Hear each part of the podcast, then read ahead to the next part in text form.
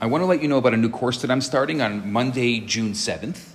It's called Concepts in Kabbalah. And it's your opportunity to really spend some face to face time with me outside of the podcast. We have these small groups. It's interesting. It gives you the ability to really delve into Kabbalah in a way that you haven't been able till now. And I love them. They're inspirational, they're fun, and they're a great way to spend your evenings. And you, just, you can do it from the comfort of your own home. So please join me. You can either click on the link in the show notes here or go to theloverabbi.com. That's T H E L O V E R A B B I.com. And I'm really looking forward to seeing you there. Before we get started today, I just want to remind you that we're in the middle of our annual raffle, and tickets are just $50, and it really helps support all the wonderful work that we're doing. If you buy a ticket today, I'll send you a personal thank you letter and a little gift. It's really easy. Just go to www.ndgraffle.com. That's ndgraffle.com. I'll be ever so grateful to you. Now let's get started. So let's start by going over last week. We had a breakthrough last week in our class. What was what was the, the nature of our discussion last week? Est-ce que tu as marché C'est du marché ce matin Mais non, c'est pas Shabbat. Okay, sorry. What was Last it? week we talked about uh, we, we were talking about the uh, the reasons for creation. Uh, That's right. Going up and down and realizing that no, there's there's for every reason that you're going to come up with for creation. It's one of the only classes where I actually remember that. Um, we can come up with a very good counter argument, and it's not good enough. And then they realize, well, the the creation was not made for something that we recognize as a reason. Mm. Oh yeah, now I remember. Good, good, good. And what was actually that concept that's a little bit closer to when you look at creation is the concept of taiva, that that irresistible. And so we talked about that. That we, we, we defined it as lust, but it's really just an irresistible thrust. It's almost how I see it, right? And and so that's at the root of it. And then, and then we, we spoke about different forms of taiva. What is your taiva? You know, your taiva can be oriented towards uh, limited material things, or but Or that concept. You can have a you can have a, a taiva that's about momentary lust or Momentary momentary lust. pleasures, and you can have a taiva that is about eternal pleasures. So it's almost like taiva is, is, is unlimited. It's infinite. It's the infinity principle inside of us. And so if you if you, if you orient your taiva towards the unlimited, the eternal, that's a, that's a Then that's the idea. kind of connection. Yeah. To, to- you, you get to a different level just by orienting your taiva for the infinite. So now, Still, still working on it. what? I'm still working on it. So this was our this was our incredible breakthrough last week with regards to because the moment you try to understand Hashem's purpose for creating the world, you're limiting the purpose. So why would you want to limit the purpose for creating the world? You know, I was I'm sorry to interrupt you, but I was I was reading is exactly on this point in the Guide of the Perplexed, Maimonides, which is a fantastic book that we should probably study together. Okay, he's talking precisely about that, about the reasons. Right. I, I read it last week, and then at some point he goes, you know, get to a point. It's because is the way he he doesn't use the word taiva, but he, what he says is that it, it eventually you get to a place where it's because God willed it so. Like everything is the way God willed it to be. Willed. So if you Will. remember, if you remember a few weeks ago, we spoke about the difference between willpower and delight, right? But we said that willpower is the extension of the soul, hmm. and delight, a taiva, is the essence of the soul. So the Alter Rebbe takes Maimonides' idea even a step further, saying that it can't be that Hashem willed this world because the idea of ratzon, the idea of willpower, is the extension of the soul. It's really that Hashem had a taiva. And that's why the previous Rebbe is talking about elevating our desires like higher and higher. Exactly. It's that is really the Rebbe goes through an incredible, incredible. There's a couple times where the Rebbe speaks, and you're like, okay, is this prophecy? or is this actual words? The Rebbe basically says that the problem, according to Kabbalah, the reason why the Jews had to leave Egypt so fast is because the Jews had hit the 49th level of impurity. And had they hit the 50th level, they would never have been redeemed. It's the whole, the whole idea when it says that they had to run, they didn't have any time, and matzah, the food of faith. What do you mean? Two million people? It took them less than 18 minutes to leave? That's not what it's about. It's about the fact that the people had sunken so low into the Egyptian culture, there would have been no way to redeem them. And what was the Egyptian culture that they sunk so low? It was a, a culture of taivas. Mm. Then the Rebbe says that we are the reincarnation of the Egyptians. This generation is the reincarnation of the Jews who lived in Egypt, and that we have the opportunity to finally realize what they weren't able to realize. One of the main jobs that we have in our generation and this time is to overcome our taivas. That is a global, generational purpose. So he's likening present day North America to Egypt? To the Jews. No, the Jews that live today to the Jews that lived in Egypt. No, but what about, what does that say about society at large? Yeah. Where, where we're living? Well, if you think about there's a lot of similarities between the Jews of Egypt and the Jews today. A lot of similarities. You, by the way, there's a lot of people who don't really understand what was going on in Egypt. Hmm. There's a, you know that in the plague of darkness, 80% of the Jewish people died. You know why they died? They didn't want to leave Egypt. I don't understand. Do you read the Haggadah? I read the Haggadah. The Haggadah says back-breaking labor. Yeah. Pharaoh made them make. Why wouldn't they want to leave? Because when Moses came, it was during the plague of darkness that they died. Yeah. When Moses came and said, "Let's go," they said, well, "Wait, wait, wait, wait, wait, wait. We have houses." Because yeah. Pharaoh took care of them. Of course. They had good houses. They had good cars. They had a nice lifestyle. They worked hard. They worked really hard. They were slaves to their work, mm-hmm. but they lived well. They worked hard and played hard. So Moses comes says, There's a world. Oh, where are we going, Moses? Oh, wherever Hashem says. Come on. Come on. You're going to expect us to buy that? Wherever Hashem says. What do you think we are? We've got things. We've been building up this place. Look at these cities, Pisum and Ramses. Look what we've done here. We've built the infrastructure. Egypt is the is the is the superpower of the world. They knew where their next meal was coming from. We're yeah, we're in the superpower of the, the world, and we were the ones who contributed to making it the superpower. There was a direct correlation between our ancestor Joseph and then our work in Egypt and how Egypt became the first great superpower. Why do you want us to leave this? We're we have a certain sense of certainty. We're not worried about tomorrow's. Okay, fine. So we work hard. Okay, what's the word? We're not, are we worried about hard work? I don't understand. We work hard, but we're, we're taken care of. But yeah, we work hard and we play hard. Sound familiar? Imagine Moses walking into this room right now. Imagine Moses. Hey, good morning. Imagine Moses walks into this room right now, and Moses says, "Right now, Fred, we're going to Israel. Drop everything Wait, wait, oh, wait, wait, I can't wait. Let's do it. Liana would be probably the only one who would just say, okay, fine, whatever.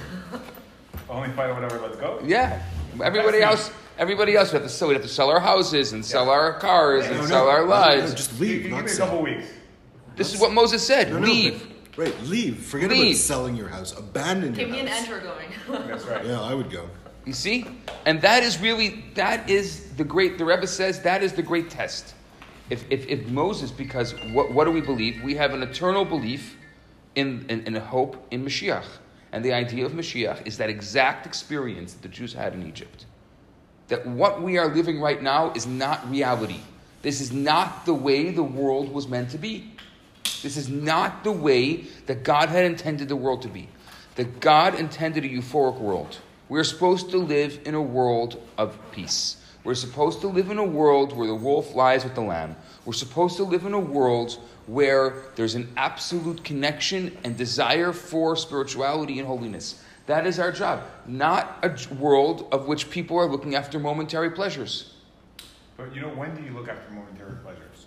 You look after momentary pleasures when I've had this experience a few times in my life. When your level of energy is very, very low, okay, hmm. and you get you get the feeling of boredom, which boredom is is just the other side of overstimulation. Right. Okay. When you get little moments of overstimulation, and then your energy drops, you're an addict.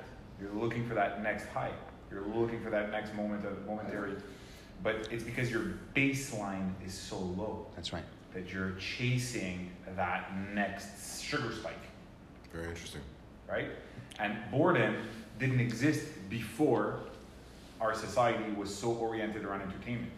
It didn't exist as much. Mm-hmm. People, you know, you put kids in, in, in, in, in a grass field and they're gonna find ants and they're gonna, they're gonna find stuff that's interesting. But if you separate them, you put them in a concrete house and you give them screens and they get blasted for two hours with a movie, well, two hours later, if they're still in that concrete block and there's nothing going on, they get bored. Well, spe- and with video games too. Of course. It actually changes the, the neural pathways of the brain. Of course. And boredom is then, then feeds depression and anxiety and all these things. Now, let's go to the next level. The Alter Rebbe says that what is the greatest taiva? What is the purpose of a taiva? What a, a, an actual pleasure? A spiritual pleasure. Or if a taiva is nitkein kasha, regarding a taiva, regarding a spiritual desire, there's no question. Why? Because we talk about Hashem's lust to create the world. The word taiva, there's no why. God creates the why, and God creates the answers to the why. It's an oxymoron. It's a contradictory expression. If Hashem is eternal, then to say that Hashem has to give an answer is limiting Hashem to questions and answers. To the realm of rationality, which Hashem transcends by definition. So, Hashem can certainly ask the question. Hashem can certainly give the answers. Whenever he wants, however he wants, wherever he wants. But to say that humans, we humans, have to give, be given a limiting explanation as to why Hashem created the world, like who are you, EST 1976, that you decided that you have to know the reason why Hashem created the world? You are a limited being. Everything you know is limited to time and space. Everything you have tremendous limits to your understanding. Even if we were to tell you the secrets of the universe, you couldn't even fathom it because you don't even know anything beyond the universe. So, how would you even be able to fathom the secrets of the universe? So, you, human being that was created in the past, who knows how many years, whatever it is, the past less than 100 years, you decided that you have to know the infinite purpose of the entire universe? Isn't that exactly the core of, uh, of, God's answer to Job? Yes, that's exactly what God said to Job. Were you there with me when I created that? Do Where you know? were you? Do you know the purpose? What's it? But but Yeah. but but Why what gives you? Mm. what gives you the audacity? What wh- your ego? You're, you're so egotistical that you decided that you have to know the purpose of creation, Mm-hmm. and unless you understand the purpose of God's infinite purpose of creation, has no purpose. then it has no purpose. Uh huh. That's what you decided because you're so smart and because you know the great secrets of humanity that you decided that if there's if I don't understand the purpose in my limited stupidity understanding, then there's no purpose. Mm-hmm. It's like someone who's saying, I can't see the brain, so there's no brain. Obviously, right? Can you see the brain? There are a lot of things like this in the world, though. Yeah. In the same way. So- same shimmer. It's the We- ultimate, we it's cre- ultimate human hubris. It's it's unbelievable I because don't understand it. It doesn't exist. for some reason, the Alter Rebbe says, for some reason, the created wants to become the creator. The created has to always know it's created. And the creator has to always know it's the creator. And if the created wants to become the creator, then how is it going to be created?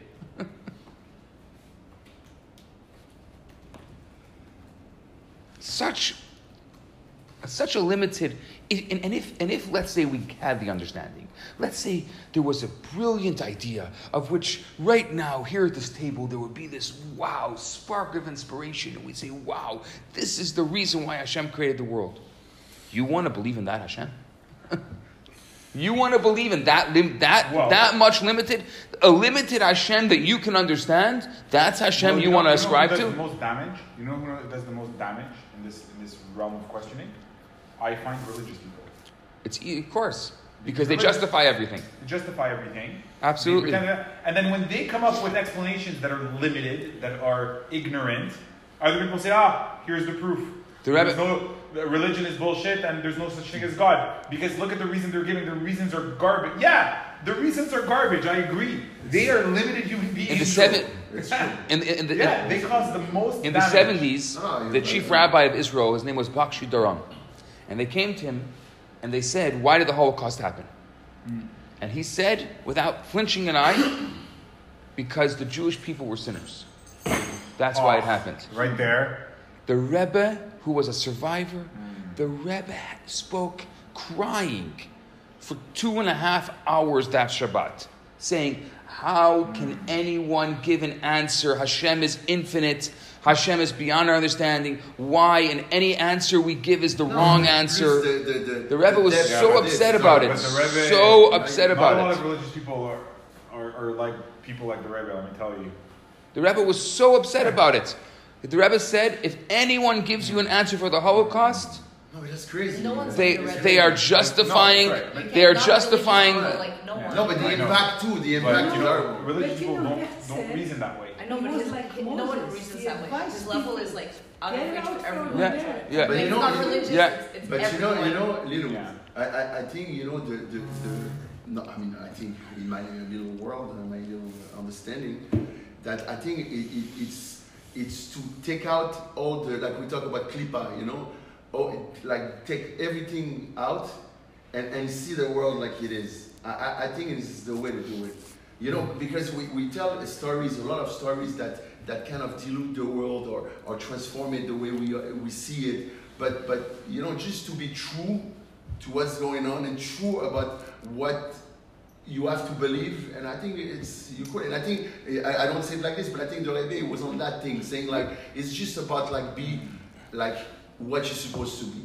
You know, like uh, chesed, la bonté, share, uh, uh, be good with the people. Uh, But with uh, the- First of all- respect, respect a higher power. You know, you know. if you Yeah. if you answer the question, then you're justifying the acts of, of cruel people. course. That's Exactly. why would you be the Let you- advocate for let me these give the another- poor let me give people? another- another Why are you reason. Hitler's advocate? Let me give you, let me give you another reason for the, the Holocaust, okay?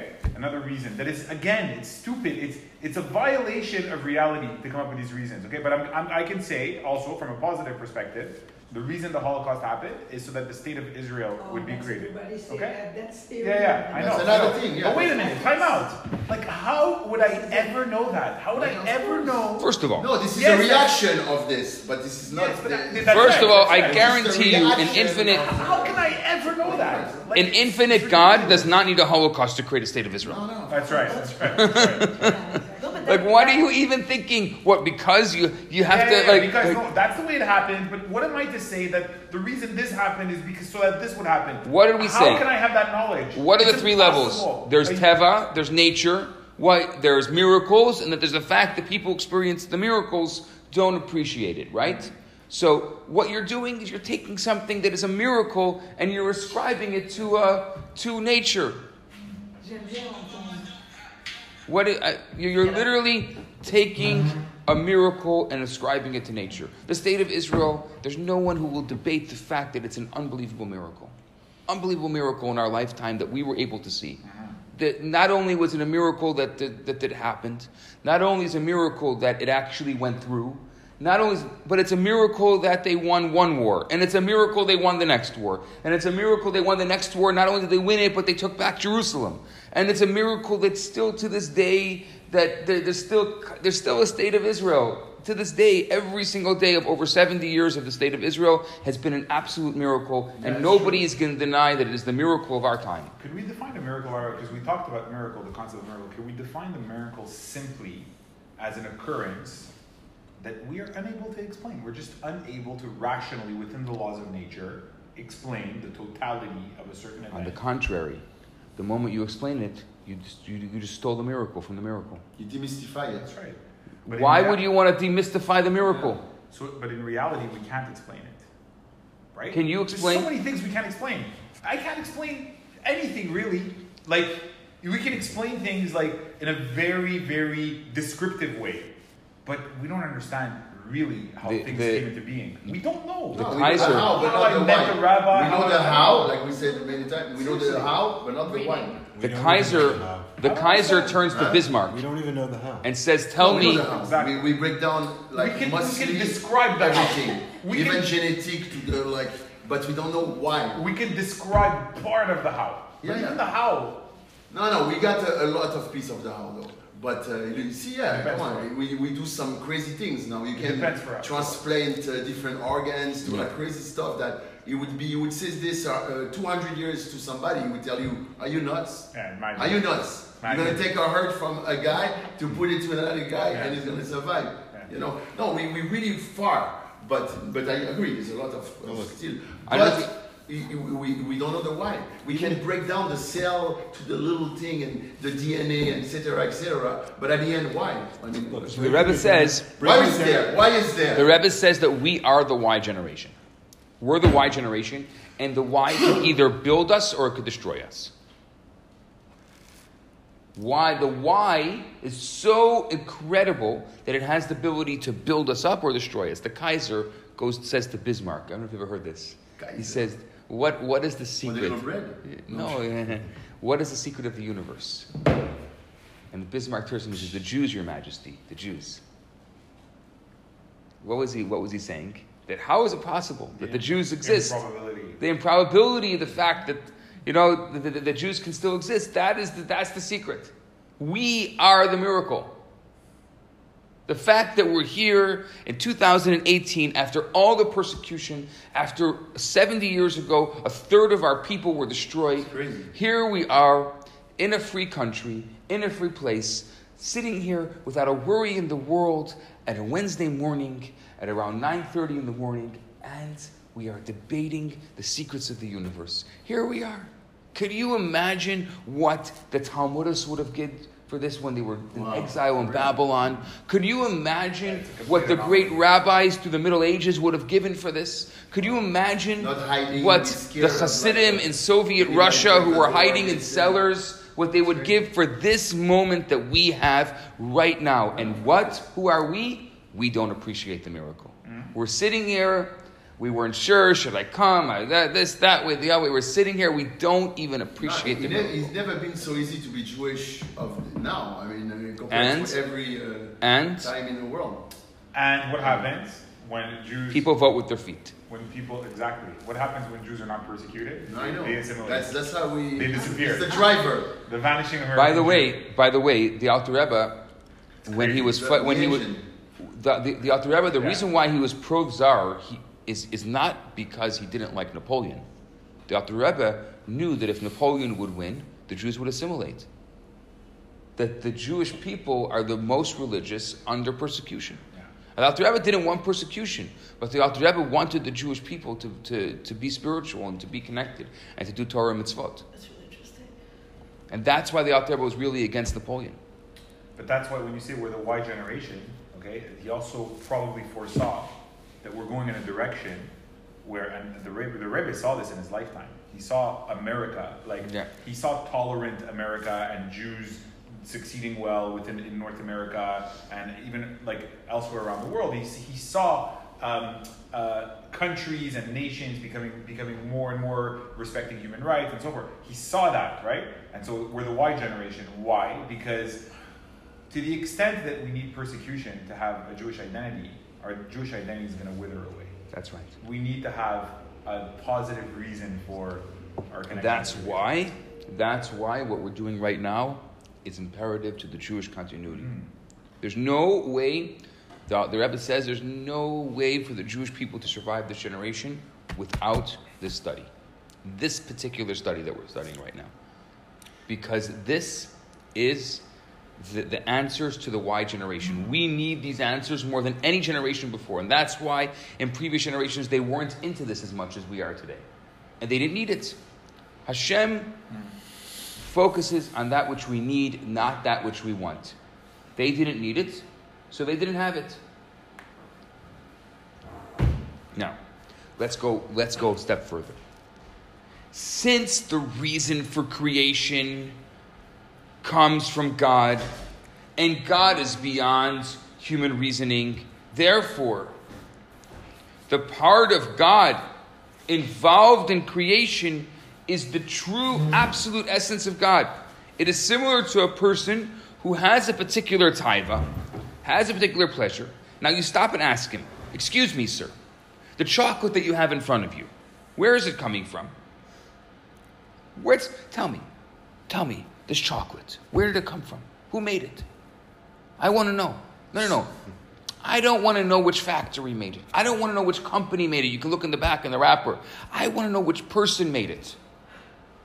Who is the person that made your chocolate? Tell me, what was the reason why the person made the chocolate? What, ins- what, what inspired them to make this particular bar of chocolate? No, no, I don't want to know what inspired them to make chocolate in general. I want to know what inspired them to make that particular bar of chocolate. I want to know what were they thinking the second that they produced that bar of chocolate. I want to know what are the what did they do? So I want to know what was the farmer thinking when he was milking the cow. He's not always going to be able to give you these answers. Well, and then you look at them. Why do you want to know what the farmer was thinking when he was milking the cow? Who cares? He was milking the cow, and the cow had milk. Because a taiva comes from a place within the person that transcends questions and answers. It comes from the very essence of the individual. If you want to get to Atzmut, if you want to get to the essence of the person, the only way to get there is through the taiva. You turn to them and say, What is your taiva?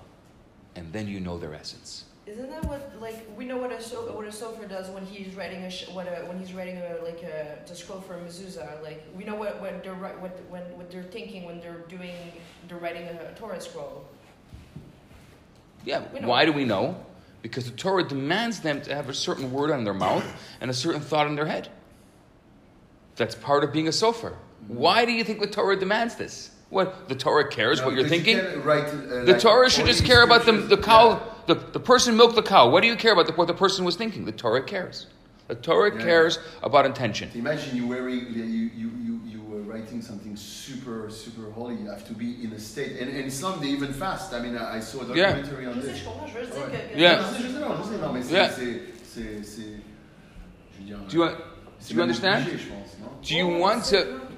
Do you want to get to your essence? I understand that all, but I am following you. Do you want to get to your essence? You want to get to the essence of who you are? what I find is Find out what, not what your taiva is at this moment. What is your essence of who you are? What is your taiva? What do you truly, truly desire in a pleasureful way? But you should do this every all the time. It's, it's just like we forget to do it because it's time consuming, you know, to have this kind of. So that's why the world goes fast. But we should do this every I'm time. gonna- I'm every gonna- time you do something. you I'm going to tell like, you. I'm going to tell you the big mistake of relationships in our world today. It's getting married. No, je- The big You're a lucky you know man. the quote, uh, marriage is the principal cause of divorce. Put the more wine Men look for answers. Women look for questions. The nature of men is to look for answers, and the nature for women is to look for questions. We live in a world that needs to look for questions, not look for answers.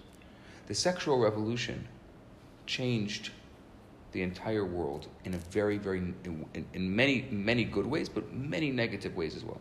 And one of the negative ways is that what happened? The, the purpose of creation is to find eternal lusts, eternal desires. Women crave intimacy. Men crave momentary lusts. The women gave in to the men in the sexual revolution, and they turned their intimacy into momentary lusts. And today we live in a society that only gives that only gives credence and importance to momentary lusts.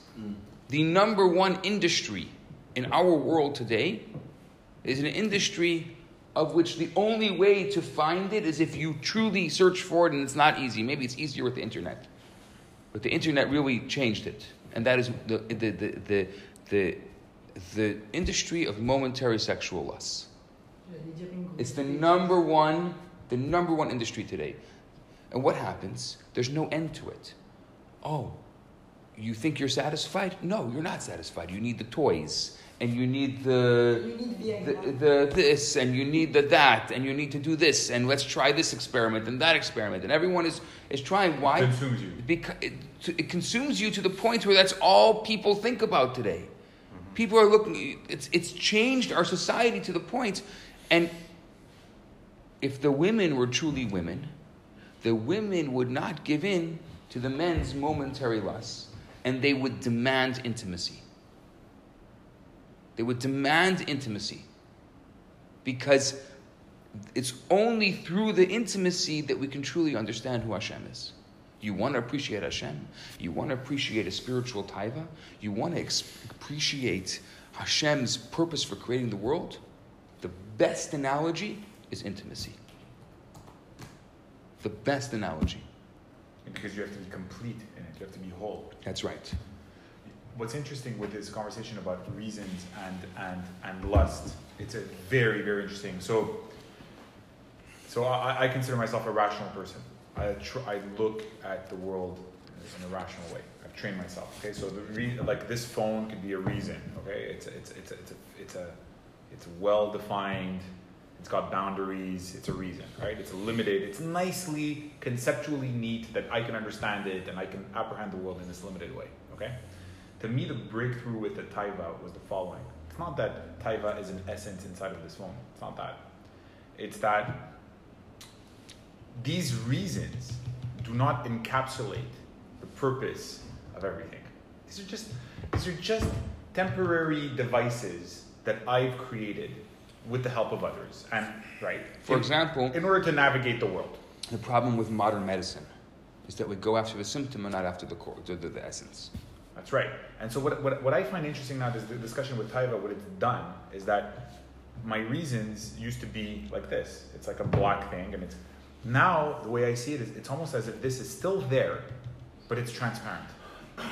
It's still there. The reasons are still there. The we reason- still need them. We need them. They're always going to be there. Like we need them, right? They're not there because the entire cosmos is done because of them. No, no, no, no. no. We need reasons to navigate the world. They're still there. But what I find with Taiva is that it's become transparent. And it, it all exists in a broader sort of environment of will and or, or, or lust or Taiva, or that, that, that desire. And it's Will so- is an external and taiva is an internal. Exactly. Yeah. And and you understand? It, it's trans-rational. The concept of taiva is trans-rational. It, it, it exists before, during, and after the reason. And It's- that's why. So who are you? You are what you taiva. What do you what do you lust after? What do you truly, in essence, desire? What is taking up your mind and your heart and your soul, your emotions, your feelings? What's taking up your day? What are you? What are you? Are you, are you going after money? Are you going after- the people, Are you going after Yeah, sex? that- what are you going after? Fear. It's based Of on course, fear. the missing. fear know. of missing out, fear of not having enough, fear of debt, fear of not surviving, fear, fear, fear, fear, fear. But th- that's that is where we have to be. What is driving us? What is driving us? If it's a momentary taiva that's driving us, it's never going to end. There's no way to stop it. It will go on and on and on. And once you have more, you want more. Whoever has 100 wants 200. That's what the Talmud says. Whoever has 200 wants 400. Whoever has 400 wants 8. There's no end. So money is Like mathematics. Money is pure taiva Pure taiva. pure taiva. Mm-hmm. It's actually the vehicle through which it. momentary taivas exist. Because if you have money, you can really experience momentary taivas in this world in a way that, uh, that you couldn't without money. Of course. But I would say physical pleasure also is, is another very core type. Physical pleasure, But yeah. it links Running. together. They link together. I mean, it like your twin. Yeah. Uh, Yeah, they're, they're related for sure. You know. But some people, you can be a hedonist and not necessarily be a, a hardcore materialist. You know what I mean? Yeah. You could just pursue Yeah, yeah, yeah. that that high, and, Absolutely. and, and a lot of people do that, and they're not hardcore materialist, and so they think No, they're some better. people like this, yeah, they, they, they totally can enjoy something and give it away the next. Uh, yeah, yeah, yeah, yeah. After when they're done with it, you know. Right. Yeah, it's true. And they think of themselves as morally better because they're not like hardcore Probably, materialists. it's And the hardcore consciousness. materialists think that they're better than the Yeah, yeah, yeah. diseased hedonists Sure, sure. because, like, hey, we're building something. Well, uh, it's true. So, let's go back to creation and God. Ultimately, God does transcend why, and therefore no one can ask why. But uh, there's another question that can be asked. If we can't ask why, and we're the why generation, so what's the question we should ask? Not why did he desire creation? That's not interesting to us anymore. I don't, I don't, I'm never going to be able to fathom that. Why did Hashem desire creation? What I really want to know is what was Hashem's Thinking. spiritual mm-hmm. lust for creating the world? What was the lust that Hashem had when Hashem created the world? Because if I can, if I can start understanding Hashem's lust, then perhaps I can understand where my lust should be. Mm. The Alter Rebbe answers this that Hashem had a spiritual lust to have a home, bitachtonim, in the lowest of all worlds. Dira bitachtonim. That is the definition of it. That Hashem had a spiritual lust to have a home in the lowest of all worlds. But why? Because it was the most needed there. I'll explain the reason why is because tachtonim literally means lower. Dira literally means house. When we use this expression of dira b'tachtonim, we're referring to a home in a place that is the lowest of the low. This word expresses two ideas. Follow me for a second. Number one, that a dira, a true home, needs to be in tachtonim. It needs to be in the lower worlds. In the lower worlds, not peripheral to the lower worlds, not looking down at the lower worlds. It needs to be absolutely in the lower worlds. That's number one. Number two, he wants a dira to be generated by the world as world. That's what Hashem wants. That this dwelling place in the lower realms needs to be generated by the world as world. This is known as mitzad tachtonim. And that is the next level that we're going to get to. Mitzad tachtonim is from the perspective of the lower world. What does this mean? For example, the example can be drawn from the story. The, the classic example of this is the Jews being taken out of Egypt. The Medrash says that many Jews in Egypt were immersed in idol worship. Basically, the truth is that they were not worthy of being redeemed. But Hashem says, You're my people. On the 15th of Nisan, in the year 2448 from creation, out you go. But the people say, We have idols in our backyard. Where are we going? Hashem knows what he's doing, and it says, You better run out of Egypt. Why do you have to run? Drop everything. Drop everything and go. The Jewish ancestors, the people who lived in Egypt, they were not strong in belief. They didn't believe in God. This was the nature of the redemption from Egypt, the exodus from Egypt. This redemption and revelation were not from their perspective, but rather were from the perspective of Hashem, which essentially takes over and gives power. But as soon as Hashem takes away his koach, as soon as Hashem takes away his power, the person to whom the power was given will go back to being the same. If Hashem removes his power from the person, the person will go back to the same idol worship. The next day after going out of Egypt, everyone was still the same as before. Which means the idea of leaving Egypt was something that came from above. It wasn't from the, the lower perspective. It was something that came out. Hashem said, if you don't leave now, you're never going to leave. So what you have to do is leave. Just drop everything and go as fast as you can. Don't even make your bread. Let it rise on your backs because you have no choice. If you stay one moment lo- longer, then you're not going to be redeemed. But that was it.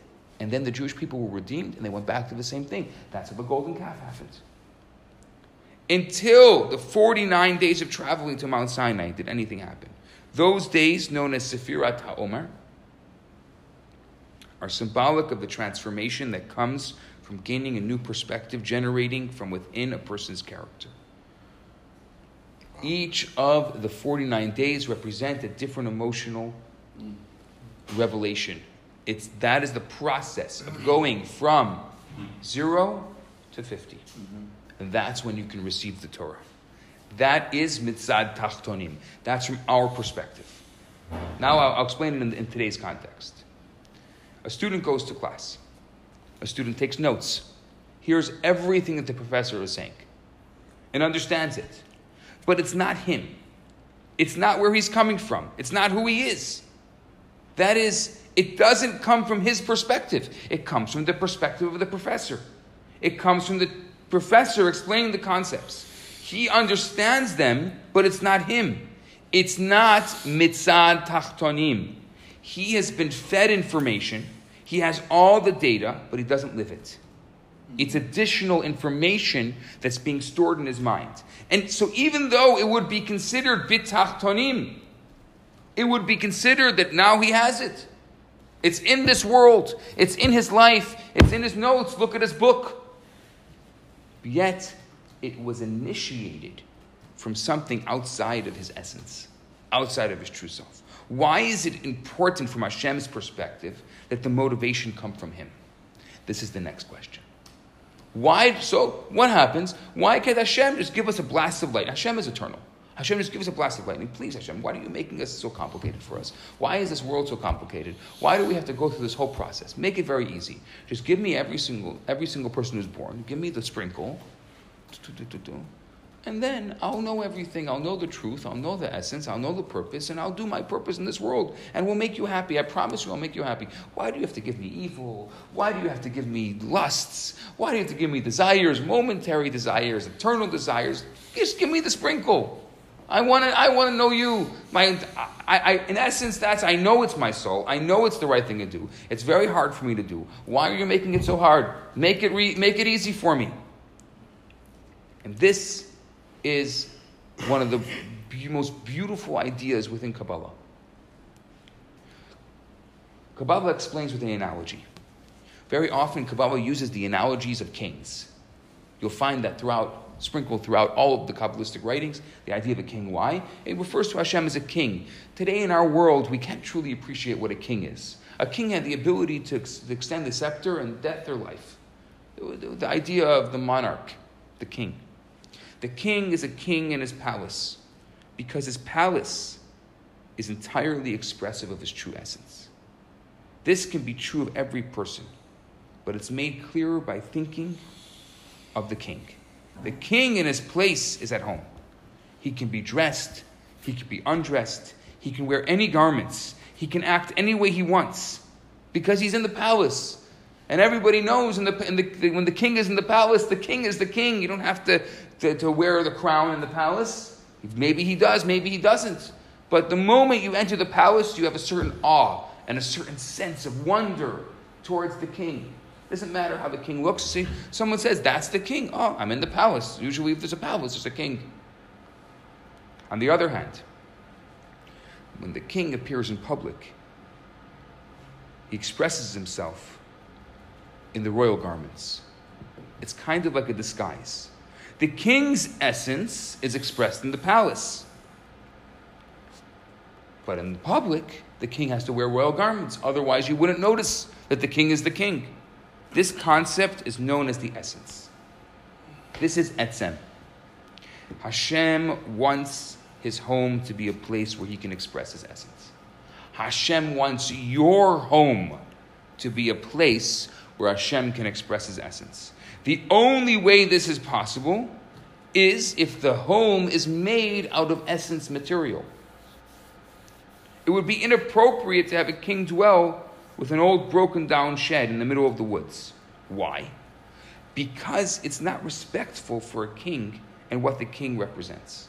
The same logic applies to our mission in making a home for God, making this world a home for God. If the home isn't generated by living people in this material world, but rather by God's initiative, this is like having an old broken shed in the middle of the forest.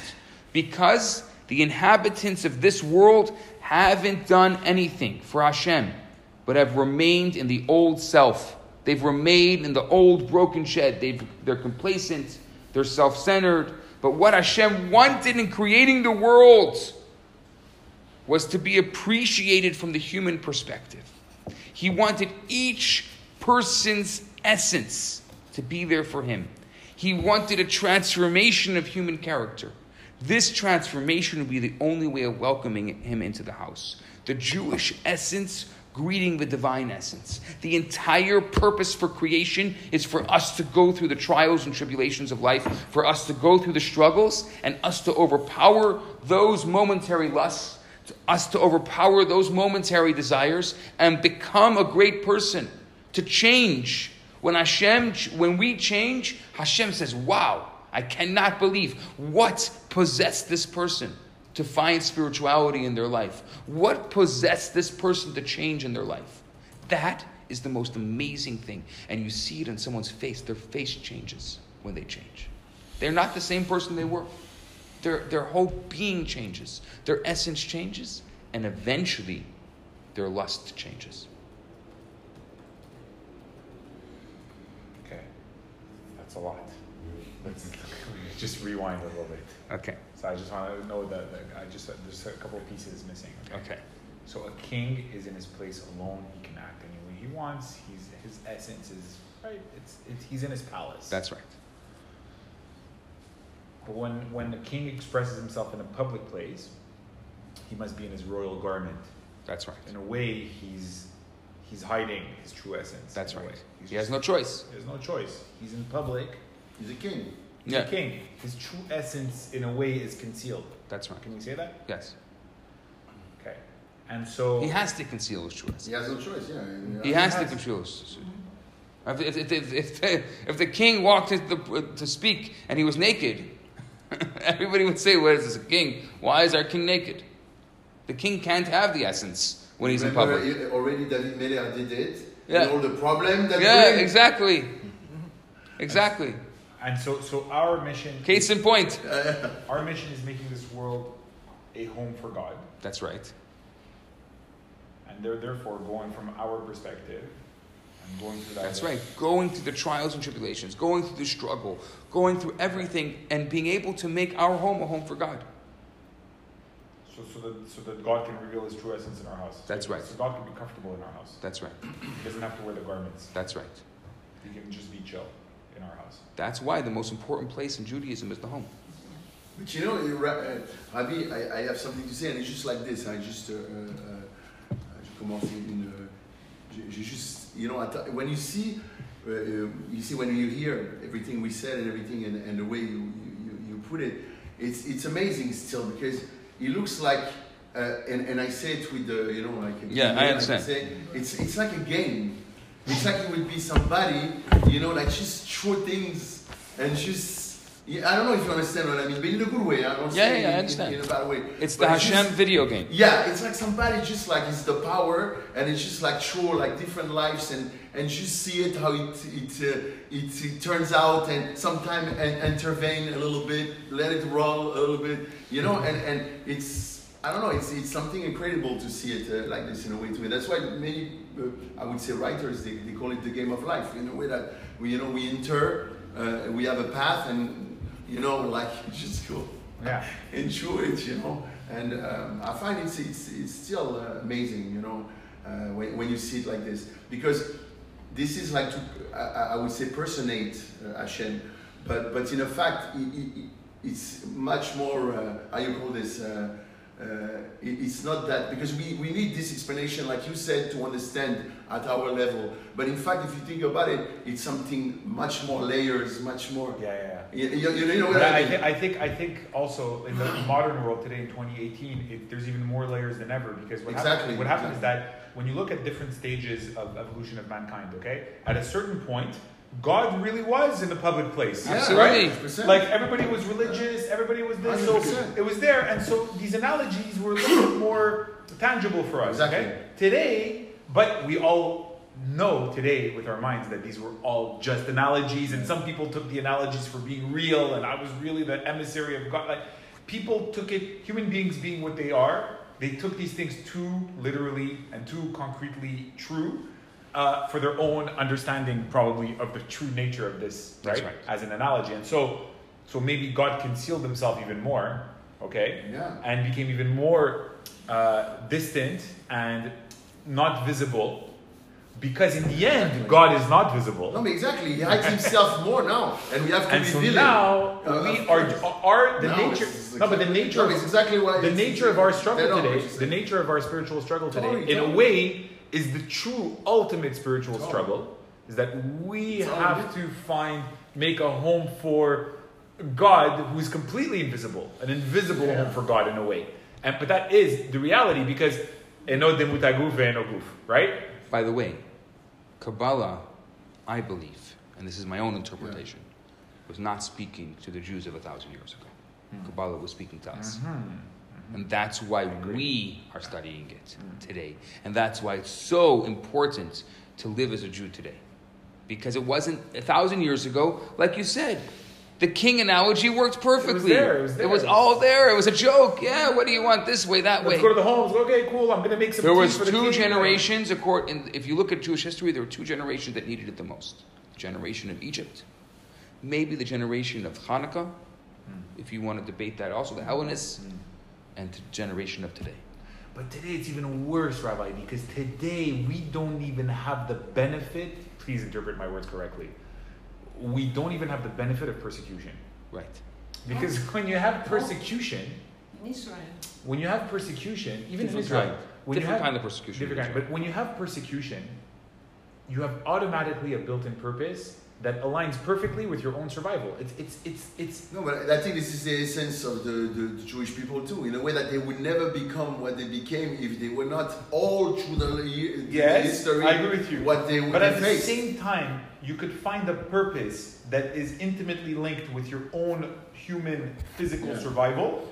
And it has ultimate significance right away, immediately, right there. Just the fact of being alive alone is, is already a worthwhile purpose. We don't have that today. We don't have that at all. We are we're completely alive with no real um, threats to our existence. Yeah. So that's what the no, purpose but you know is. the, the link with It's death also intangible. changed. It's hard. It's hard In to the- touch. No, but you see, the, I'll that, tell you that what very- you say is even true because even the, the contact we have with death really changed because now we're in that illusion. We don't want to know. About we don't it. want to know about it. And, and back in in the days, it was somewhere. part of life. I mean, Yeah. people they used to bury Yeah. their, their Yeah. you know, and come to the Today house. we make making- death invisible. Yeah, Death it was not. It was not today. something like Everything's just, oh, no, no, invisible no, no. today. During during um, the Jewish people, uh, hundred years ago, maybe a little less, during Soviet Russia and Europe, there was a very there, there was a big problem. There was actually a shidduch crisis. You know what a shidduch crisis is today? There's a shidduch crisis. they.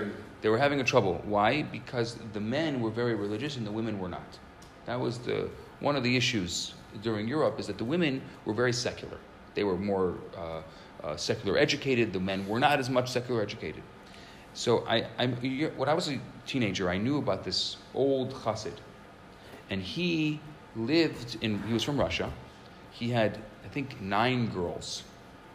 Oh. Nine girls, maybe eight or nine girls in eight or nine girls. His wife passed away in childbirth, Oh, and he raised all the kids himself. And every single one of them went on to be matriarchs of incredible religious families. Mm-hmm. So I remember asking him, I went over to him, I had such a desire to find out, how did you do it? I knew that it was impossible to raise religious girls in that time period in Europe. But each one of them became matriarchs. What did you do? So he said to me, there was, he had two rules at home. The first rule is that the girls would go to theater. Everyone went to theater, especially in Russia. Theater was, they could only go to, to non Jewish theater. They couldn't go to Jewish theater because at Jewish theater they made fun of Judaism. So he said, at least in the secular theater, it was secular. Whatever they were doing, they were doing. But in the Jewish, theater, he didn't want his girls to be exposed because the moment they make fun of Judaism, as kids, they're black and white. He mm-hmm. said the number one issue that kids have today is when the parents make fun of Judaism or when in their world makes fun of Judaism, they don't know the difference. They don't have gray like we like adults have. They don't know the difference. So what ends up happening is they make they, they see, oh, if if if you're making fun of Judaism, the rabbis are bad, Judaism is bad, it's all bad, what am I going to bother? No They, they, they, lose the value of it. And the second thing is, he said, he required the girls to be home every Friday night for Shabbat dinner. There was no, clue. they had to be home for Shabbat dinner no matter what. And he spent the entire dinner telling them miracle stories of tzaddikim, Miracle stories of what? of, of holy people. And he said that children need to have that kind of idea that the miracle stories of, of, of, the, of tzaddikim, of holy people, they inspire the world. They inspire our lives. This is what he told me. That that was the, the those were the two secrets. It sounds so simple, huh? But it's Temple, yeah, good. and, and I think that it's, it's interesting because I, I, I, I spend time and I talk, you know, it's a big debate today whether you should talk to kids about miracle stories of, of, of holy people. And I see the kids in their imagination, they truly, they truly see it in a different level. They don't see it the way we see it. And, and if you live, if you're a child that has an underdeveloped mind and you live in a world of black and white, it's very important for miracles to exist in your life. Look at how popular superheroes are for kids. So why can't we tell the miracle stories of Tzaddikim? oh, because you know the answer to that. I know. So now I want to go to the next level. Let's continue. Yeah, yeah, of course. Yeah, yeah.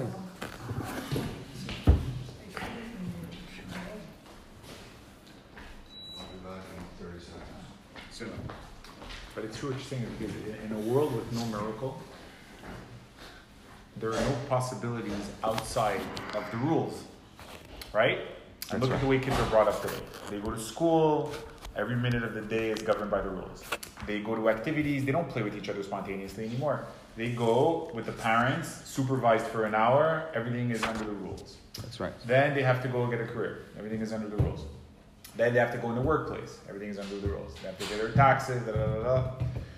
Every single action of every single day is governed by oh, the regulations.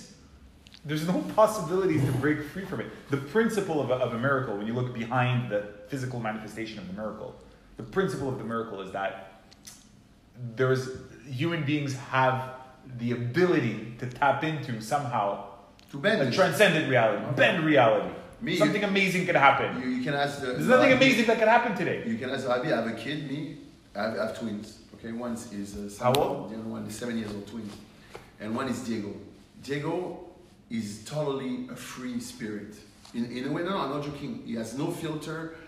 He does what he, want, he, he- what he wants to do when he wants to do it. It's really crazy, even at school. You know, in, in Yeah. the middle of a classroom, he can You can't stand up and get out.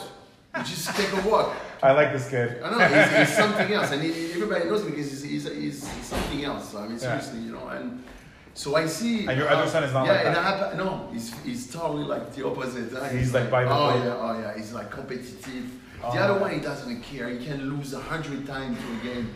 He, he, he doesn't have Oh. that uh, thing. He just wants to play, have fun. Whatever the the, the, The result issue of is. it, the result, you know. Interesting. So it's very interesting. And and what I want to say is this some individual, that's my point, and I think my son is part of this, who's different and, and really break uh, uh, that thing all the time, you know? Because, and I think big artists, like you said, Picasso, or uh, it just came to my mind or Dali, or I think it's those guys, they were out of it all the time. You know, they, they could like tap into that world whatever they want all the time be there you know and i think this is like very particular to to child also you know uh, and and uh, and i think that's what us But he's gonna have to learn how to i don't know we have problem you can ask him But it's, it's something interesting else because, my friend because your two kids, they sound like they have something to learn from each other, right? no, but discipline is very hard. I mean, I, I, I love him, you know, but I, he, hey, grandmother is right here. He's something else. Like oh yeah, uh, in discipline. Yeah, yeah. He's, Oh. he's, but he's a good kid. He's a very good kid. You know, okay, big heart, but he's like a free, uh, an electron libre. Ouais, ouais, ouais, ouais, je vois. But it's, it's fun. I, me, I want to laugh Of most of the time. You see that? But like, I can because if I, I, I I, know. You know, I You have to show, impose the oh, discipline, yeah. But most of the time, I just want to crack out. Ah, on va juste Il est rigoler. super Parce qu'il est, il est adorable. Il. Yeah, yeah, It's just a character. Yeah, yeah, yeah, yeah. No, it's, it's, But actually, what I want to say is like some individual, you know, thanks Hashem, you know, this they have this, this uh, faculties of uh, easier to go out of the box and, and, and be very, you know, like it's in another uh, another zone, Mhm. you know. And it's also the, the idea of a miracle also is that you know the idea that anything could happen, the idea that you can break free from from from from again you know Yeah, from naturalism is that uh, the extreme version of naturalism, which is what we have today with the high priest of science, is that everything, the fact that I'm going to take this cup or not, is predetermined by yeah, yeah. physical that's laws, horrible right? in a way. That So yeah, so we have no freedom actually. everything. There's no there's no freedom of the will, no freedom of choice. You don't dream no- anymore. Like no consciousness. There's No nothing. dream, no dream. Everything is determined by the rules. Okay. Huh? And the idea of a, of a miracle is that Yeah. is that that's not totally true. Mais je pense que j'ai pas de- I do believe in miracles. This now now now let's go to the the, the next level. It's always the next level. Excuse me. We can't enjoy this level. The guys that come from Israel and consider themselves as Kabbalists, how can truth it, it, it is? Depends on the person. I don't know. It depends on who, who they are. I, I, I don't you know I don't know. Ouais, ouais, il faut, faut que tu regardes le pédigré là. But euh, now, you know, he's, he consider himself as a Kabbalist, and I will ask what him does that mean? There's no there's I don't no know exactly. certificate. And when I asked him something, and I said, only miracle will do such and such thing, he says, this miracle will happen. And definitely it's happened. Excuse me, but for me it was a miracle. So maybe it's, was it's good, maybe. So what's the problem? So it's good. What's, that's I was gonna say. What's Exactly. good? Uh, but, Perfect. you know, I like like that. I said to him because he came from Israel, and I went to see him. It was two in the morning, and I said, "Need to ask him something." And he said, "I said only if miracle will happen." He says miracle will happen, and then it's happened. But at least he came from Israel, not from uh, Taiwan or something else. Could be from anywhere, but he considered himself as a Kabbalist. So, what can I tell you? I'm just No, but it's good. I mean, the guy. Good guy. So Mais tu sais quoi, tu fais un Google search. This Hein? This Google search. this Google concept everything. this concept that we're talking about is known as an illuminated bright home. There are two parts to a home.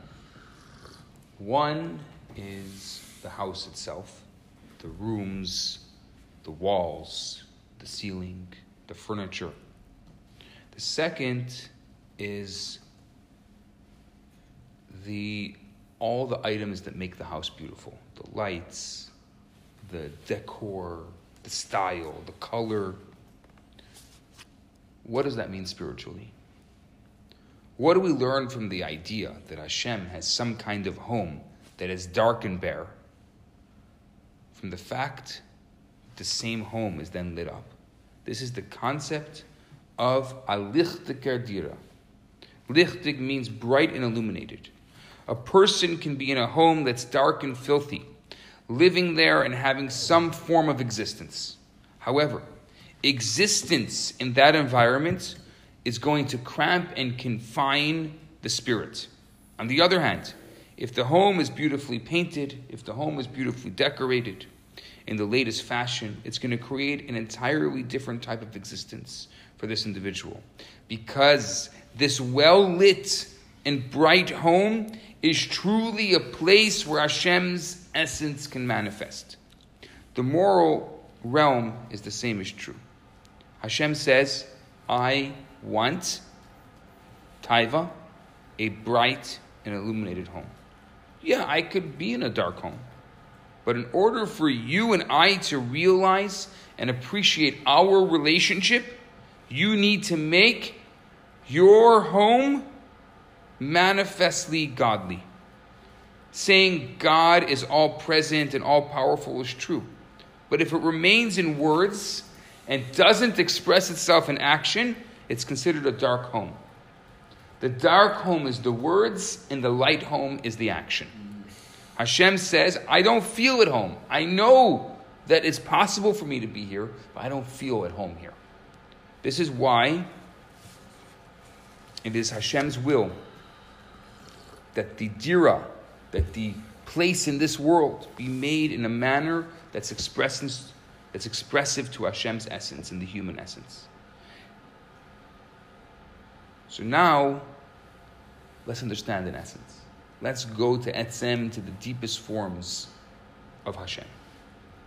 How do we broaden our horizon by understanding the essence, the integral aspect of the essence? Kabbalah says that if an essence is in its essence state, then it's completely essence throughout.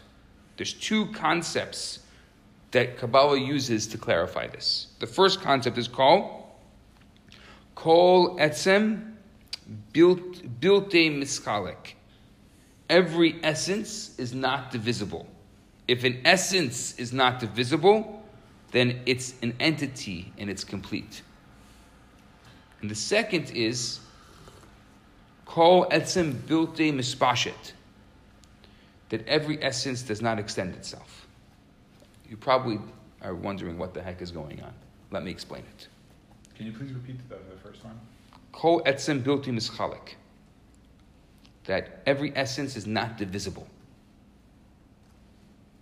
Every, every essence It's is not divisible. Okay. And because if it was divisible, it Then would not, the would not be an entity is that, that, that, that then the then an entity is complete. And the Okay, second and is is- kol etzem bilti mishpashit. Every essence doesn't extend itself. If it's an essence, it can't extend itself. So let me explain it. Okay, just follow my train of thought here. It's a very complicated idea. What does it mean that an essence is not divisible? A person whose MO, whose modus operandi is truth in essence, is going to be truthful everywhere. They are, in essence, truth. So everywhere they are, whether they're home, whether they're outside, whether they're with people, not with people, they're going to be truth. Not only will they behave this way in a proper environment that corresponds to their beliefs, that corresponds to their lifestyle, they're going to behave this way at work, where their, co- where their coworkers are observing them, but also in places that are distant, where no one sees them, where they can do whatever they want in their bedrooms. If it's true, if it's truth, if it's essence, then they're going to be this way, true and true and true. So it's, in, it's the concept of integrity. There too It's integrity. is going to activate his essence and not be swayed by those foreign forces, because that's what the essence is. He is who he is, and therefore there's no difference of who he is outside and who he is inside. So the essence is true all over. Even if he's in a place that seems to act in a different sense of rules from his, he's not affected because he's expressing, living, and walking and breathing his essence. This essence is indivisible. He doesn't say, I left that part of my essence back home. Now that I'm away from my community, I'll act with that part of me that wants to behave in ways that are contrary to my real true self. This is not a person connecting to their essence, because essence can't be divided. This is true. This is either true or false all the time. Let, I'll explain it this way. A person's essence is an absolute non derivative. It's non composite state of being that is fundamental to their very existence. One of the great debates in the, in the 50s, when the, the Rebbe started sending out shluchim all over the world, many rabbis were, were in an uproar. What are you doing to these poor rabbinical students? They were fresh out of yeshiva. You're sending them to these God-forsaken places. They're going to get affected by it. So, so one, one rabbi came to the Rebbe and said, I don't understand really what you're doing. You're really, you're destroying your community. You're destroying these poor innocent souls. You're sending these young rabbis to the middle of nowhere. No, They're going to so get affected.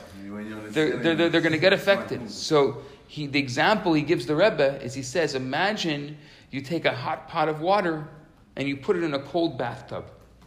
Eventually, the, the, the, Not hot, gonna get warmer. the hot pot is the hot pot is going to cool off because the cold bathtub has more water than the pot, and it's going to cool off. So these maybe today they're inspired, maybe they're today they're connected, but eventually they're going to cool off. So the Rebbe said, It's true. You're right. If you take a hot pot of soup and you put it in a cold bathtub, it's going to cool off. Ah, but the Rebbe says, What if the pot is still plugged in? then the bathtub becomes hot. That's it. It gets warm. And that was the Rebbe.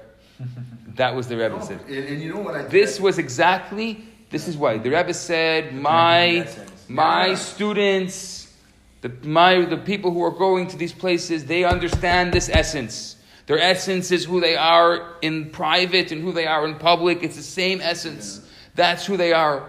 They understand who they are. They're connected to their essence. No, and and being connected to their essence, what's going to happen? Not only are they going to remain inspired and connected, but the people around them are going to become inspired. why? Because they, they in the hostile environment. We go back to that's what we said. That's right. Him, that was the brilliant plan, I think, of the of the Rebbe there, because he was like, I'm gonna put them in an awkward situation. They're gonna hold on to what Judaism, man. And they're gonna be like, just you know, they are gonna have no choice. Because if they're in the environment with the yeshiva, everybody around, it's easy. I have, you- you I have, a, I have a very close I find it's friend who's the to Chabad rabbi in Ghana. Yeah.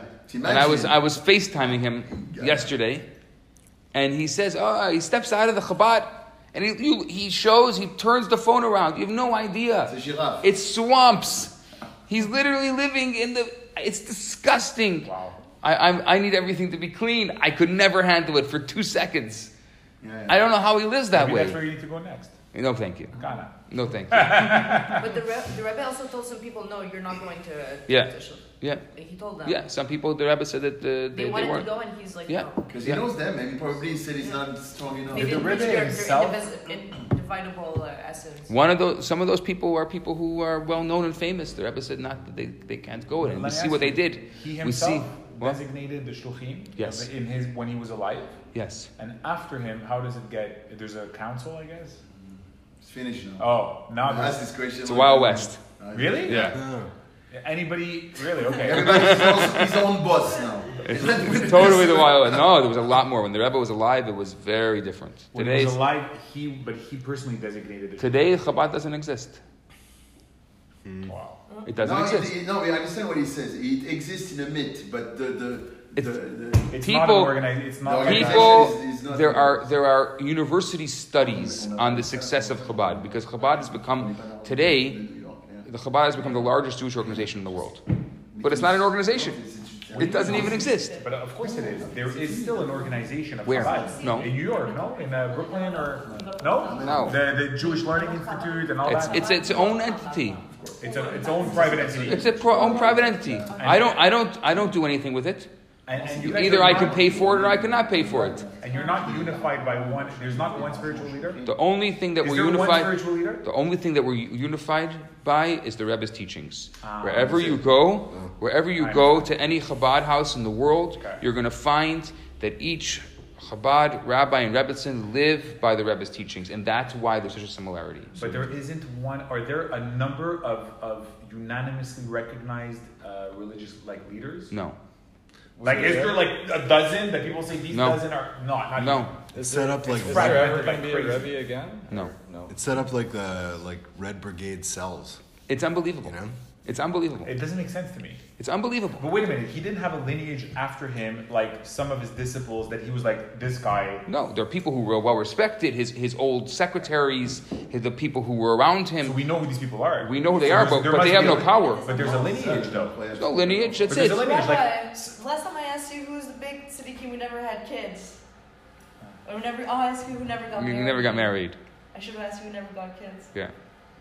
but let me ask you, the people that uh, there is, there absolutely must be a lineage of the Rebbe because he had The Rebbe, his people. today- then his people have their people. That's not how it works. There's no hierarchy. I know there's no hierarchy, but there must be a lineage. No, it's just the Rebbe's teachings. That's it. Okay. It's amazing. It's amazing that, that, that it's, it's, an, it's an unbelievable miracle that it exists That's with incredible. such a peace. And they And let such- anybody use the name Chabad. That- yeah, pretty much. I Who mean, they? who's they? Well, I'm, but I, I'm going to look into this. If, if the name Chabad is trademarked by anyone, It's not trademarked. I want to tell you. Do you want to, you want to know how I'm Chabad gonna and DG started? Right now. You get Bet Chabad everywhere in the world, so Do you want to know how Chabad NDG started? Chabad, anyway, Chabad is for. Chabad NDG started the following. Bina, Edat. We- That's- I know. Sarah- No, no, Sarah and I were living in Montreal. Uh, We had a, we, we had, we were brought we were brought to Montreal for a specific reason. We By whom? what there was a we were brought for we, we had a number of jobs. We were not brought by anyone. I had a, a the way the Chabad NDG started was the following. Hmm. I was teaching in a school in Ottawa. Suddenly, the, the principal of the school died. He was literally, he literally one day he just dropped dead, and we couldn't continue the school. And I just gotten married. Sarah and I were married for six months, and I said, I don't know what to do now. Like we just had, I thought I was going to be there forever. I loved the school. I was the principal of the school. I just, I couldn't. That a high school or? Like It was a high school. It was a high school. A high school in Ottawa, a Jew, like a Jewish. A Jewish high school in Ottawa. It was a half yeshiva, half trade school. Where was it in Ottawa? It was in the west end of Ottawa, near Carling and Kirkwood. Okay. I, And- no, I lived there for four years. I did my law school there. Yeah, so I, I also lived there for four years. I loved it. So, I love it. Oh, that's it. We were just married six months. We just moved there, and the whole yeshiva just closed. It collapsed. wow. So I had a friend here in Montreal, and he said, "Come to Montreal for a few months, and you'll look for a job." And you'll. So I said, "Okay." So I started getting. I had a, an offer in Boulder, Colorado. I had an offer different places. I was looking for, you know, where I was going to go. I, was, I, I wanted to be really. I, my, my my goal at the time was I wanted to be a pulpit rabbi. Like I wanted to get hired by a synagogue and uh, to be a pulpit rabbi. So when I came here, I heard the. So someone told me I was just. I was wasn't planning on being here. I said, "Look, you're here. There's a there's a synagogue that needs a rabbi." why don't you apply for the job? So I applied for the job for the synagogue, and they hired me, one of the big synagogues in town. And the high, that's the the no, no, no. No, it's, uh, It was a big synagogue, one of the big synagogues here. I'm, I'm not going to tell you which one because I'm going to speak negative about it. No, no. and I couldn't handle it. The board was just beyond, beyond limiting. I, I, I, I could not handle the politics. I was like, there's no way. All so I said, okay, this, this synagogue life is not for me. it's just it's like one step forward, ten steps back. It was a there's no. I'm not. I'm not going to spend my life trying to build up a dead duck. It was. It was. Uh, so I after ten months I resigned. And then we, I started looking. In the meantime, while I resigned, there was all these young Jews that started coming to me and saying, "There's nothing." And really, this is 15 years ago. Nothing was going on in the city for them. There was nothing. No synagogues. There was nothing. If you were from university until there was the whole idea of young professionals was just becoming this thing where people are not getting married, they're not having families, they're kind of this like this lull time for 10, 15 years in between university and starting off your family life. And so I remember I so I said, okay, let's make an event. So we made a Hanukkah party. I was expecting 50 people there. We had 300 people there. And then I started a relationships class and I started different things. And then I, I asked people, where are you hanging out? So they said, we hang out in Monkland. So I said, okay, that sounds good. So these were all students. And then the love rabbi was born. And so then, so then I said, you know what? I looked around. I, I see, I see there's no Chabad in the NDG area. So I said, okay, let's start a Chabad in the NDG area. So I started teaching a class at Second Cup on Monkland. I had a class every single week, and then we started having a couple different events. And then we decided we did Rosh Hashanah, so we rented out uh, Yakimono, the sushi bar, Yeah. on, uh, on Décarie was empty Rosh Hashanah because they're not open. So I asked them, can we rent the sushi bar? That's great. And we emptied it out. And we rented it and we had a Rosh Hashanah service and a Yom Kippur service in the sushi bar. Wow. And then, and then uh, somebody said at, at that service, says, we have to start something here. I said, okay, fine. Sounds like a good idea. And there was a woman who was very, very, she passed away, wonderful woman. She said, you have to, you have to start a place. So, I, so we started looking around for a place. And some guy, we found a Jewish landlord, and he said, we'll give you space for free. I was so excited. We'll give you space. okay. So I went to meet him. And then when I met him, he's like, eh, actually, I'm not going to give you space for free. so, but already, I was, it was already kind of in motion. Like, I wasn't going to gonna let go. So we signed the lease in the corner of Hampton and Monkland. Didn't have a penny. Not a penny. No one said anything. No one said, you go here, you do this. No, we signed. We, put a, we, we signed the lease. We put a sticker in the window. It said Chabad NDG. And we started. That was it. man. Just need the wheel. That was it. The rest, the rest follow. Chabad Fatal. That's it. That's it. That is the origins of Chabad NDG, the real. Amazing. Amazing. Wow. Yeah. But I think it's, it's, it's how true story started though, starts, you know. and it's the way- And then obviously there's a whole there's a whole No, no, story after where all, moving, there's a lot of moving. fights, There's a lot. There's a lot It's, of it's still the beginning. a lot of incarnations, Still the beginning in many ways. No, it's a rebirth. It's a, re- it's a rebirth every time. Yeah, the, this is exactly the way the Rebbe You didn't wanted. want to build a. The, the Rebbe wanted that the Chabad houses should open, and that each one should be independently uh, uh, on its own two feet. But uh, funded by the local people. Because the Rebbe said when the local people fund it, they're going to have a vested interest in it, and they're going to help build it. That was the Rebbe's be vision. community. It's going to be a real. The Rebbe wanted to the create. The Rebbe wanted to create a true anarchist community, Yeah. a people building by themselves. I, I call it more free market capitalism. Yeah, but yeah, yeah. It's the same. It, you get to a point where it's the same thing. No, they're very closely related. That's right. Of course they are. Because Yeah. when it's it's a bunch of No, but the small Rebbe said that's that the that's the connected to future of. Judaism. And look, That's you you see that. Wh- wh- What are we doing? We're all sitting here. Imagine, imagine me. I was sent from someone from New York. All my money was coming from New York. What vested interest would we all have sitting around the table? See, here we are. There's a, there's a give and take relationship. It's a very, very important. The Rebbe said it's a very important thing that there's a give and take relationship in everything because you appreciate it more when, when, when you have a vested interest, when you have skin in the game. When they more built the real. Big Yeah. Dash, remember? They did Yeah. this. Everybody brought. had to bring Everyone brought whatever they could, right? They had, to. And what is the Western Wall? What's the what's the secret? Why is it still around? Because that Western Wall was built by the poor people. Every person gave a brick, and that is the symbol of Jewish community. That every person give a brick. Let's. I want to just finish this concept right here. The the non-extension. Yeah. Yeah. What does it mean, an essence, that doesn't extend itself?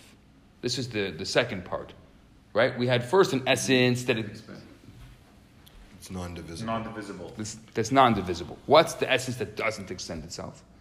Do we, don't we find that a person who's truthful in various places, it would seem that his truthful character in each place is an extension of his essential truthfulness. But in fact, the change of situation does not affect the essence. The entire essence is with him. If a person has extended himself, he has concealed his essence. And not all of his personality is functioning in the same way it usually does. It would not be an essence. The extension could, however, be what Kabbalah calls a gilui, a revelation, a manifestation.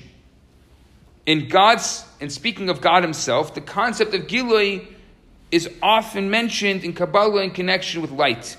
It's called Gilui Or, meaning the revelation coming from the place within God that has contracted, that has hidden His essence, only vivifying the world with His extension. Gilui Or. The concept of Giluyim, of manifestations, is used to refer to creation in the sense of an external manifestation that is affected by the world. To give a practical example, here it is. There are times when a person may take into consideration what people will say about their particular behavior. Let's say we'll go a little step further. What people will say about their religious behavior. After all, since humans were created on this planet, we're affected by, by what people say about us. There's no question about it. People dress a certain way based on what other people are saying. And it's quite possible that deep down, they're very uncomfortable with their wavering frenzies.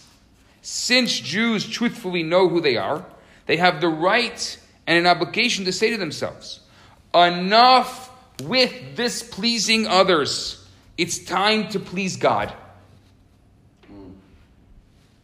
These two attitudes would be examples of an extension in essence. The first reaction is the analogy to the concept of the extension, since it extends the true self and goes outside of what we're really about. On the other hand, the second response is similar to the concept of an essence, since it responds with truth coming from the person's essence, which doesn't care what people will say, and that's important, is what God says. I don't care what you say. You want to say, you want to say that I'm any good. You want to say that I don't uh, belong here? Good. You want to say that, uh, call me whatever you want to call me. Because it doesn't matter, it doesn't affect me. Oh, sticks and stones may break my bones, that whole thing. We're not even going there. You can say whatever you want. My job in this world is to please God, not to please you. You're not the author of my life. You don't decide how my life lives. God is the author of my life, and that's my job, just to please Him. And this is the exact reason why Kabbalah explains the concept that Moshe, Moses, was a neshama of Ma. What is the neshama of Ma? The soul of the level of godliness coming from Ma. Ma is one of God's holy names. It's the numerical equivalent of 45. This godly name retains its identity wherever it is. Therefore, our sages teach us that Moses was born three months premature. Kabbalah says the reason that Moses was born so pure is that he retained his purity even though he did not have the last three months of pregnancy to protect him. Moshe was a soul so unaffected by the world, what he did not need that additional refinement. He was pure in the level of Ma, the level of 45, with the name of Hashem that equals 45, 45 symbolizing the purity and the pristine state of the essence throughout. This is analogous to the idea that a state of essence is, is indivisible and non existible. The entire purpose of creation, the entire purpose is for us not to get influenced by what other people say. That is our job in this world. It's not their place. Who are you? Are you the author of my life? All of a sudden, someone says something, I have a bad day. You, you who, I, have so much authority over me, my gosh, I wish God had that kind of authority over me. I wish God, I wish that God had that kind of authority. That literally you can destroy my entire day by saying something about me. People today, it's crazy. People take down Instagram posts because there's not enough likes. In our world, who would imagine that we live in a world of social media, that people literally define their world based on what other people like and say? It's so apparent in this world like never before in history through social media. Plus create damage. Tremendous amount of damage. Tremendous amount of damage. You are not the author of my life. You can say whatever you want. You can say however you want to, but I am unwavering, like the still waters beneath. I'm unwavering. I only please Hashem. That is the purpose of me being in this world. And when, in the lowest of the realms, we create the Dira B'tachtonim, we create a dwelling place for God. In the lowest of realms, when we please Hashem in this world, and we create a home for Him, not just a dirty home that's dark through speech, a home through action, a home through our deeds, through our good deeds. When we create this home, we change the entire cosmos. Because we, we then uplift this world to the entire purpose through which this world was created.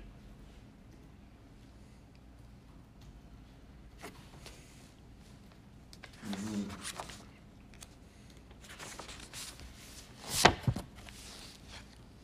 Yeah, but I mean, without being pessimistic, but don't you think that that I mean that that part of the the, the people in the world that are really like uh, I would say aware about things and try to be more conscious, it's too little compared to the all the the, the in a way that that struggle. I, I know it's after you're gonna tell me, but look at the Jews.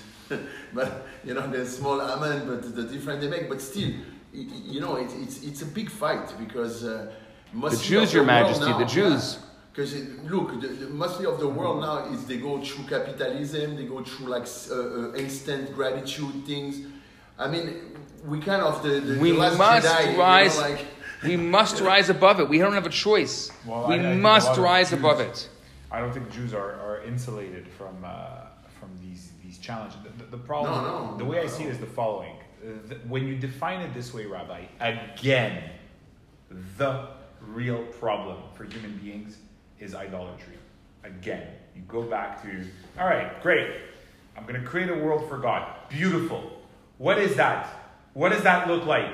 And then from that place on, because of our limited mindset, because of our ignorance, because of our desire for, for premature certainty, we start creating all kinds of idols. That's the problem. The core problem. That's to me like one of the genius of Judaism. Iconoclasm. Saying no. no, it's not those things. It's not those things that you prematurely vest with uh, the power to that you're going to worship it. No, it's not those things. It's reserve, reserve your faith, reserve your your worship for something bigger, right? And but that's the entire problem. Is that people? It's a beautiful idea. People will follow to that idea, and then they will create idols. And then what's going to happen after they create idols? What's the step after idolatry? Atheism. Why? Because atheists, atheists are essentially correct. They say this God that you have invented, this anthropocentric God that Maimonides spends pages and pages and pages saying this is this is the God of the vulgar masses, okay, the anthropocentric God. But that's that's essentially the God that religious people have created, okay? Atheists are correct. They're going to say no, that God, it's not true. There's no evidence that it exists, and they're right. There's no evidence that God, because that God was never a God in the first place. That God was an idol. And that idol should be shattered. We all agree, right? And so we're, we, we become locked in a dichotomy between idolatry and, and negationism. Idolatry, negationism. Idolatry, negationism. That's the state that we're in right now, mm. right? Yeah, it's just the idol changes, not the idol. The idol- Facebook. there's an infinity of idols. All those things. There's an infinity of idols. You can create a million idols, a million and one idols. Okay, and and we do, by the way, we do, and the market does, and I mean, it's like whenever we find like a purpose for our existence, that's like, you know, like we say, like a limited taiva, taiva oriented towards like limited things that consume us. It's idols. This is what we worship. This is what we put above our conscious will and ability to control ourselves. Put it above it. We worship these things, right? Right. There's a million and one things, right? But, and then people are going to come, iconoclasts are going to come and say, yeah, no, but all of that is nonsense. Okay, perfect. They're just negating. Like, I'm there with them in the negationism and the destruction of the idols. I'm there with them. But I, I just don't understand how they stop at that point. Like, how is that enough? Somebody else create it would be like being defined by other people, right? You create a false god. No, your false god is nonsense. Okay, cool. And then what? What have I done?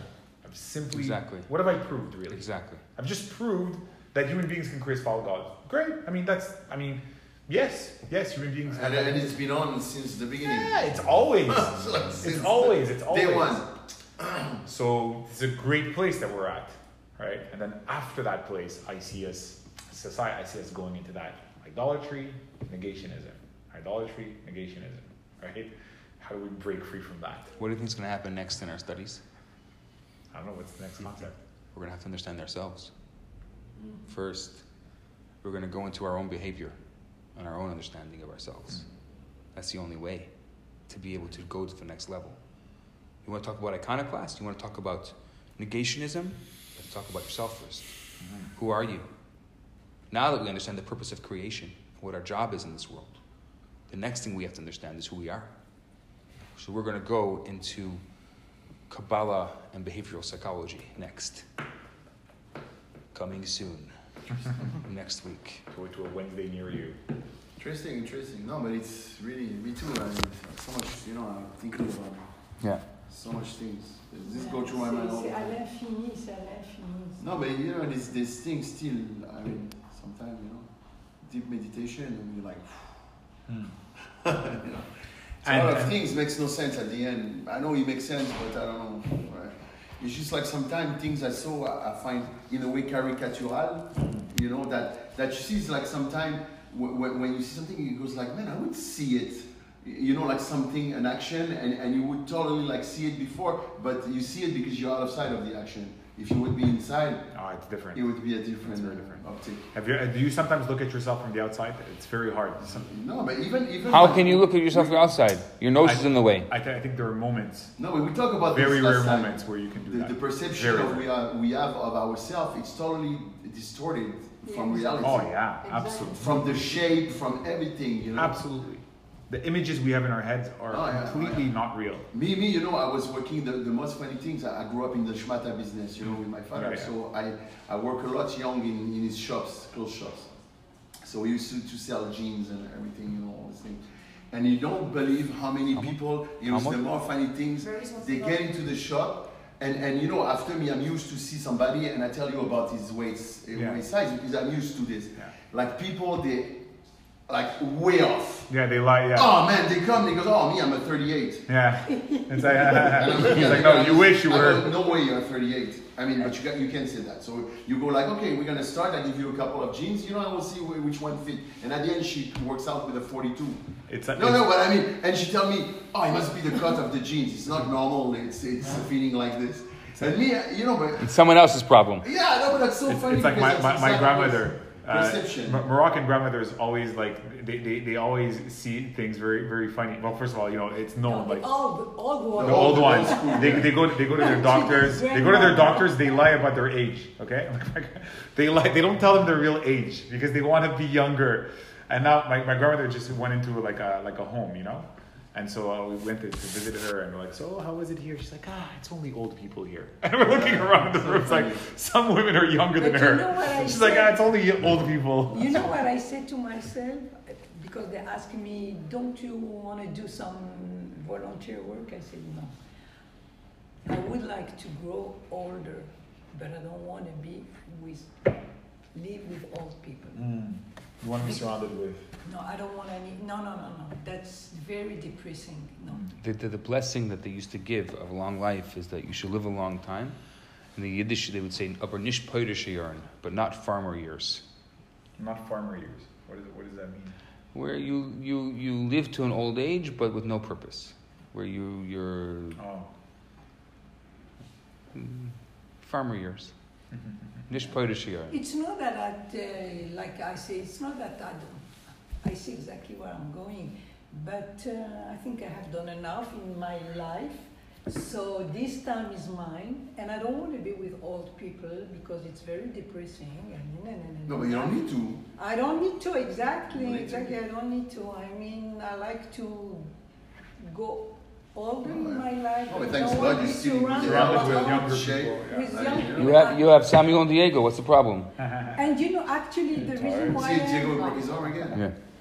Yeah, yeah, you know Broke his the reason oh, Okay. why I go to Israel and not to Florida, Oh. because Israel is full of young people. You see only young mm-hmm. people. When you go Very to dynamic. Florida, mm-hmm. Israel is the land of milk and honey. Florida is the land of milk of magnesia. and that's why I prefer Israel over Florida. Yeah, it's just more dynamic. It's No, more- dynamic and young people, young yeah, so- yeah. soldier. I mean, old people are young, yeah. so you Oh, I see what you're saying. It's true. It's true. Yeah, the It's worst place thing. is here. I mean, here in the winter, it's like young people are old, hibernation. It's right? very good. Young people are old. I know one thing about, about, the, uh, about the cold. If you want to keep things preserved for a long time, you put them in the freezer. Exactly. That's true. What's the problem? I don't see a problem with that. That's why we have the winter. Yeah. That preserves us. Right? It's good. It's Exactly. good. Right? Positive way to look at it. Okay, You're also spending your life in a damn freezer. for a couple months here, let's go on to Talmud. I have to Okay, keep going, guys. have to go.